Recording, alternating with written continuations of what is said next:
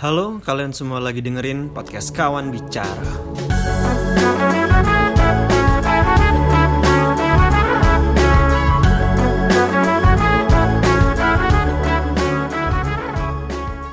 Ya, halo semuanya. Eh, nggak tahu podcast ini masih ada yang dengerin atau enggak. Terakhir kemarin yang upload santri sebenarnya tuh seru gitu.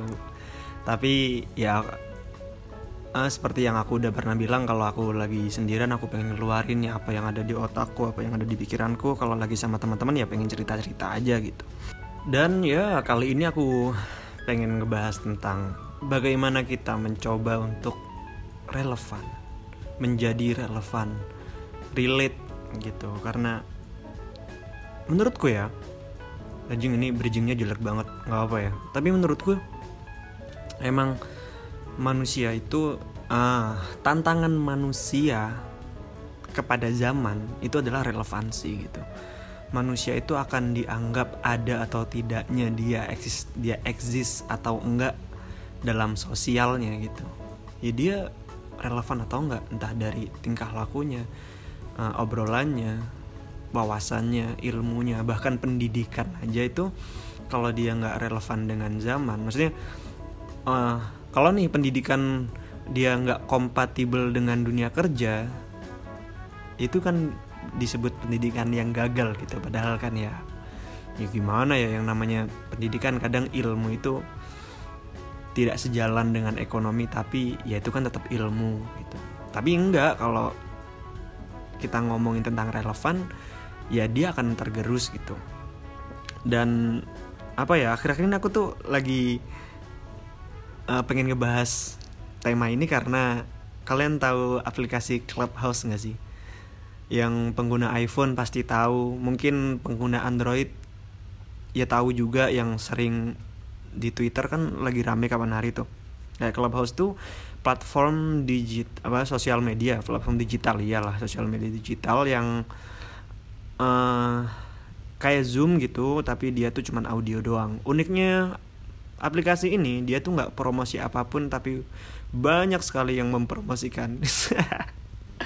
Dengan ya kayak aku gini maksudnya orang-orang yang ngobrolin ini. Tapi emang aku ngelihat sudut menariknya adalah bagaimana cara clubhouse memperkenalkan dirinya gitu. Maksudnya kan aplikasi ini tuh udah dari pokoknya pas pandemi awal-awal gitu deh dibuatnya tuh kayak hmm, pertengahan tahun 2020 tapi baru booming kemarin karena Elon Musk itu pakai itu loh yang CEO Tesla mobil listrik. Nah itu tuh pakai. Jadi orang-orang lu apa nih apa nih kok ada Elon Musk? Jadi ya mulailah banyak orang-orang yang install dan kepo dengan aplikasi tersebut. Dan aplikasi ini tuh masih ada di iPhone gitu.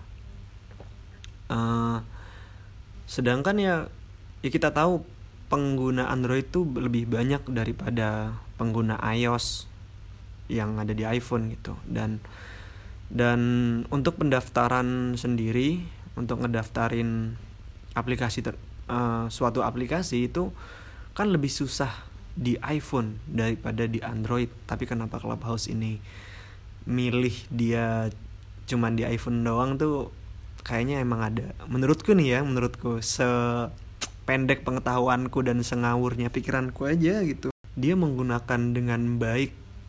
Dia tuh memanfaatkan dan dengan baik kelemahan manusia yang disebut. Bukan kelemahan sih lebih ke yaitu insting manusia. Dia tuh ingin tetap relevan apalagi ditambah lagi dengan uh, ya kan kita tahu sendiri kalau iPhone itu lebih mahal gitu ya. Nggak semuanya nggak semuanya. Dan pengguna iPhone itu rata-rata secara ekonomi itu lebih menengah ke atas. Nggak semuanya emang emang. Nggak semuanya. Pengguna Android dan HP Android yang mahal-mahal juga banyak banget. Tapi secara data mengatakan bahwa emang pengguna iPhone ya tingkat ekonominya lebih tinggi.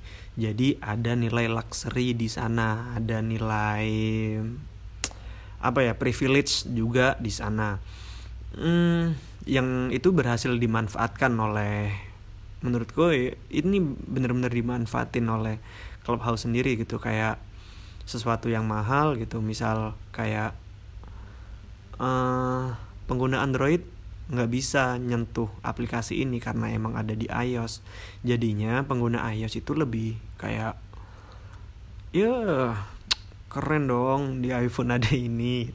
Padahal juga mereka ya belum tentu juga aplikasi ini tuh bisa dimanfaatkan dengan baik atau mereka bisa benar-benar manfaatin. Karena sejak Tesla pakai aplikasi ini tuh unduhannya kalau nggak salah sampai 5 juta unduhan gitu dalam dua pekan dalam dua minggu. Gila nggak? Dua eh, 5 juta unduhan. Ya karena gini loh uh, ketika mungkin ya kalau misal mau nurut kayak nilai gampang gitu ya lebih baik aplikasi itu lebih didaftarin ke Android dulu. Tapi si Clubhouse ini masuk ke iPhone dulu gitu dan aku yakin besok-besok bakalan keluar di Android. Nih kenapa? Aku jelasin dulu. Itu sama kayak kalian masih ingat gak sih? Karena dulu waktu pertama kali ada BlackBerry Messenger BlackBerry Messenger yang cuman ada di BlackBerry gitu. Kan BlackBerry itu ya kita tahu lah itu harganya mahal gitu. Jadi orang-orang tertentu orang-orang spesial lah orang-orang yang punya uang yang cuman yang bisa beli itu dan menikmati fasilitas itu. Dan sekarang iPhone lagi ada di atas gitu. Ya nggak tahu mungkin zaman akan berubah. Besok besok tiba-tiba uh, Changhong merek AC ya. Nggak tahu tiba-tiba Changhong mengeluarkan HP dan itu lebih tinggi daripada iPhone. Who knows gitu. Intinya yang yang mau aku omongin adalah cara marketingnya Clubhouse itu bagus banget. Dia tuh memanfaatkan itu dengan baik ketika dulu waktu BlackBerry tuh. Misal kita sama-sama pengguna Facebook. Kita sama-sama pengguna Facebook. Tapi kalau ada yang bikin story tentang ah tentang ada yang bikin story uh, ketawa-ketawanya tuh ada yang khas yang hahaha nya tuh yang titik kecil terus ada bintang-bintangnya gitu. Kita tuh dulu ngerasanya itu keren banget gitu Padahal kan kalau dipikir sekarang norak ya, goblok. norak. Alay banget hanya sampai kayak gitu. Tapi itulah, maksudnya tuh norak, baik, benar, bagus dan jelek itu tuh nggak penting kalau itu kalau sesuatu itu emang mewah gitu makanya banyak orang-orang kaya tuh yang ngelakuin hal-hal yang nggak menarik atau yang aneh gitu kadang-kadang. Tapi ya banyak yang suka karena karena dia doang maksudnya dia dan orang-orang seperti itu doang yang bisa ngerasain gitu. Dan orang-orang yang lain sebenarnya pengen juga karena manusia juga pengen relevan pengen tahu apa sih yang mereka hmm, gunakan apa sih yang mereka senengin tuh karena kita nggak bisa itulah kenapa konten-konten pamer-pamer rumah mewah konten pakai mobil mewah kemewahan-kemewahan itu banyak yang suka. Karena ya orang miskin juga butuh ngerasain gimana jadi orang kaya.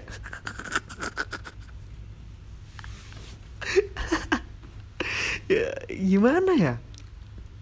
Jadinya tuh jadi ngerasa ya orang kaya ngapain sih? Gitu. Ya, ya karena orang miskin kan nggak bisa ya mau kayak gitu. Jadi dia tuh kayak hmm, gimana sih sehari ini kalau beli tas mahal tuh kayak bahannya dari apa sih? Terus Hotman Paris kalau naik Lamborghini tuh gimana ya? Padahal ya naik mobil ya naik mobil aja. Dan nggak bingung juga ya kenapa orang-orang pada suka kayak yang konten-konten yang kayak gitu alasan menurutku alasan realistisnya adalah karena mereka ingin merasakan itu ingin relate dengan hal tersebut dengan kemewahan tersebut yang yang mana itu nggak bisa mereka gapai gitu. Dan ya sementara cuman bisa ditonton. Karena memang manusia tuh ya gitu yang aku bilangin tadi tantangan manusia terhadap zamannya tuh ya relevansi gitu. Orang-orang kita nggak bisa hidup tanpa relevan. Maksudnya hid ya hidup hidup tapi hidup bersosial tanpa relevan gitu. Kita nggak bisa nggak akan bisa ngobrol nggak akan bisa bercanda nggak akan bisa apa kalau kita nggak relevan gitu. Sampai ada ya kalau sekarang tuh ada sindrom yang namanya FOMO tahu nggak sih? Kalian pasti tahu lah. FOMO kalau yang nggak tahu itu itu tuh singkatan dari fear of missing out. Jadi kayak kecenderungan bahwa uh, manusia apa seseorang itu dia takut ketertinggalan, takut keterbelakangan, takut tidak nyambung, takut nggak relate dengan zamannya gitu. Dan itu makin besar ketika ada sosial media dan lain-lain itulah. Dan juga kadang-kadang relevansi itu aku ngerasanya ya di umurku yang 25 gitu relevansi itu jadi tantangan tersendiri di mana kalian tahu nggak sih kalau umur 25 tuh uh, main TikTok gitu udah kayak ngerasa terlalu tua untuk main TikTok gitu. Tapi mau guyonan yang agak bapak-bapak di WA juga juga masih terlalu muda gitu. Ngapain gitu? Karena apa ya di era sosial media kayak gini tuh orang-orang makin berlomba-lomba untuk tahu gitu. Kan informasi tuh kalau dulu ya dulu. Misal nih aku bisa bilang bahwa dulu itu informasi adalah barang mewah gitu. Siapa yang tahu duluan dia akan apa ya diakui ada ada legitimasi sosial gitu. Dia, dia punya misal ya sesederhana ini. Misal bapak di warung kopi gitu ya. Kayak eh, aku ini loh ada tempat baru nih. Terus dia bakal pasti orang-orang tuh dengerin dia omongannya. Semakin dia sering uh, memberikan informasi-informasi terbaru apa ya dia akan mendapatkan legitimasi sosial gitu. Itulah istilahnya. Tapi kalau sekarang informasi itu bukan barang mewah. Informasi ya semuanya bisa mengakses di tangannya masing-masing selama ada ya smartphone dan kuota atau wifi tetangga gitu. Dan makin ke sini tuh makin jadi paradoks aja gitu menurutku. Karena semua orang ingin jadi relevan tapi di sisi lain di sosial media itu platform-platform itu mereka kan mendesain dan membuat aplikasi itu senyaman mungkin untuk kita. Jadinya secara AI atau artificial intelligence itu akan me, jadi orang yang suka tentang misal dia tertarik tentang kursi eh tentang kursi ya jangan terlalu spesifik general aja misal tentang kayu gitu dia akan terus tentang kayu kayu kayu kayu kayu terus. Orang yang suka musik Korea misal dia akan terus dicekokin dengan itu AI akan mendukung itu, semua. Jadinya yang tadinya kita tidak yang yang tadinya kita tidak mau ketinggalan zaman jadinya sekarang itu menurutku kayak ya orang hidup di kubangan zamannya masing-masing gitu kayak uh, kalau dulu range usia misal 20 sampai 25 gitu ya. Itu bisa dilihat dari gendernya, dari status pendidikannya, dari pekerjaannya, dari ekonominya. Itu udah ketemu. Kayak, kayak kita tuh bisa ngelihat lah, oh orang yang yang kayak gini nih misalnya uh, orang dengan variabel seperti ini dia tuh akan kesukaannya dia apa sih? Ya standar-standar aja gitu. Karena dulu kan ya cuma TV doang tuh. Misal kayak bapak-bapak ya apa ya news terus kayak apalah kalau minggu TV TV-nya ya hmm, tinju atau yang lain. Kalau anak-anak ya taunya ya Doraemon. Semua orang tahu Doraemon. Semua eh apa bukan semua orang ya hampir semua anak-anak gitu tahu Doraemon tahu Scooby Doo tahu SpongeBob tahu Upin Ipin. Karena apa? Karena platformnya ya cuman TV dan kita cuman lihatnya cuman itu. Channelnya cuman berapa bos? Channel TV cuman berapa ya di Indonesia tuh 12 apa? Sedangkan channel YouTube ratusan ribuan gitu dan itu punya crowdnya masing-masing. Jadinya orang-orang tuh akan ya hidup di crowdnya masing-masing hidup di filter bubble-nya masing-masing aja gitu. Eh, di sisi lain kita pengen relevan terhadap zaman jadi orang yang misal senang musik gitu ya seneng musik dia akan kayak terus-terusan kayak wah musik terbaru apa musik terbaru apa? Dia ingin relevan terus tapi lingkungan realnya di sosialnya orang-orang yang nggak suka musik dia akan kayak kelihatan jauh gitu dengan dengan orang-orang sekitarnya. Makanya itu mendukung banget untuk orang-orang makin jauh dari lingkungan sosial yang real gitu yang bukan sosmed. Dan misal kayak TikTok aja gitu. Dulu orang-orang yang yang sekarang main TikTok lah. Sekarang yang main TikTok tuh juga banyak dari bagian dari orang-orang dulu yang zaman ah TikTok alay ah aplikasi goblok aplikasi apa gitu. Dan ternyata mereka juga main TikTok sekarang. Dan joget-joget juga gitu.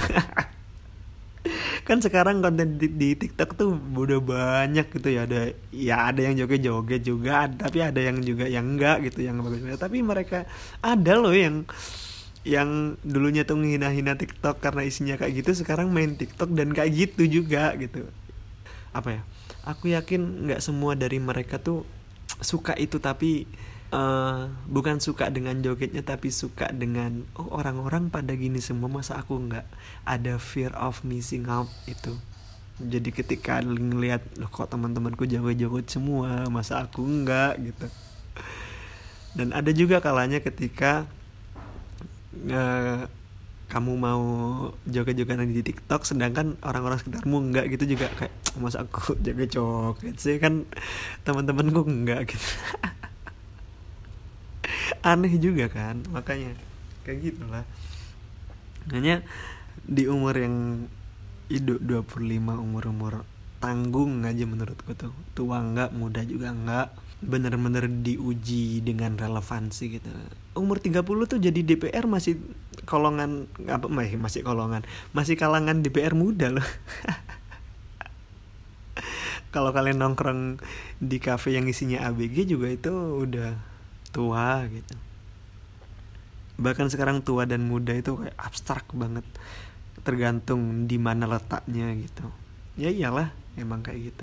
Dan menurutku satu-satunya cara untuk menghadapi paradoks relevansi di era media sosial itu cuman dengan berdamai dengan fase aja gitu. Kayak ya kamu di umur berapa di status sosial apa maksudnya tuh ya kita bisa ngomong lah semua orang tuh sama di depan Tuhan ya. Tapi di depan tetanggamu enggak bro enggak bro.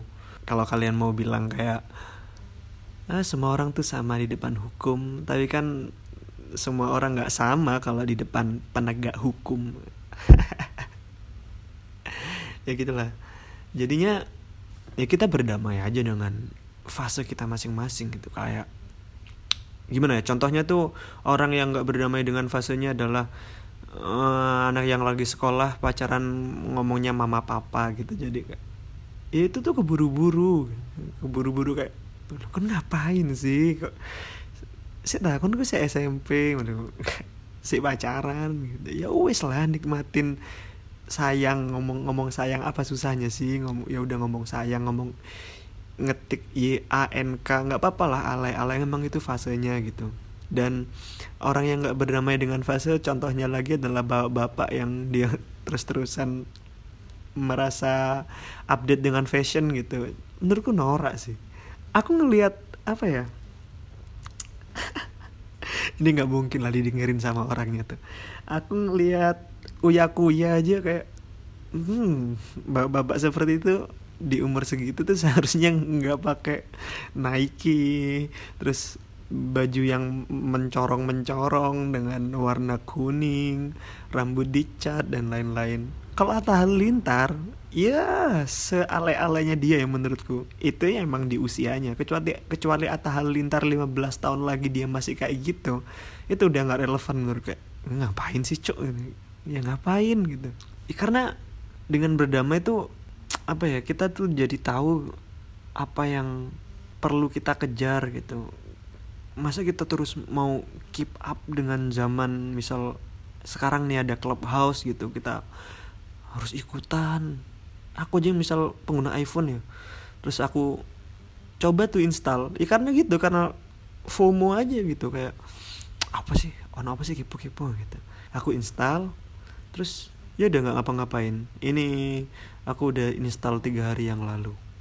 Dan kayaknya udah mau abis ini mau aku hapus aja ngapain gitu. Nggak tahu kalau tiba-tiba besok-besok ada hal yang menarik lagi di clubhouse. Kalau sekarang aku masih nggak relevan maksudnya uh, skill bahasa Inggrisku juga nggak sebagus itu untuk listening.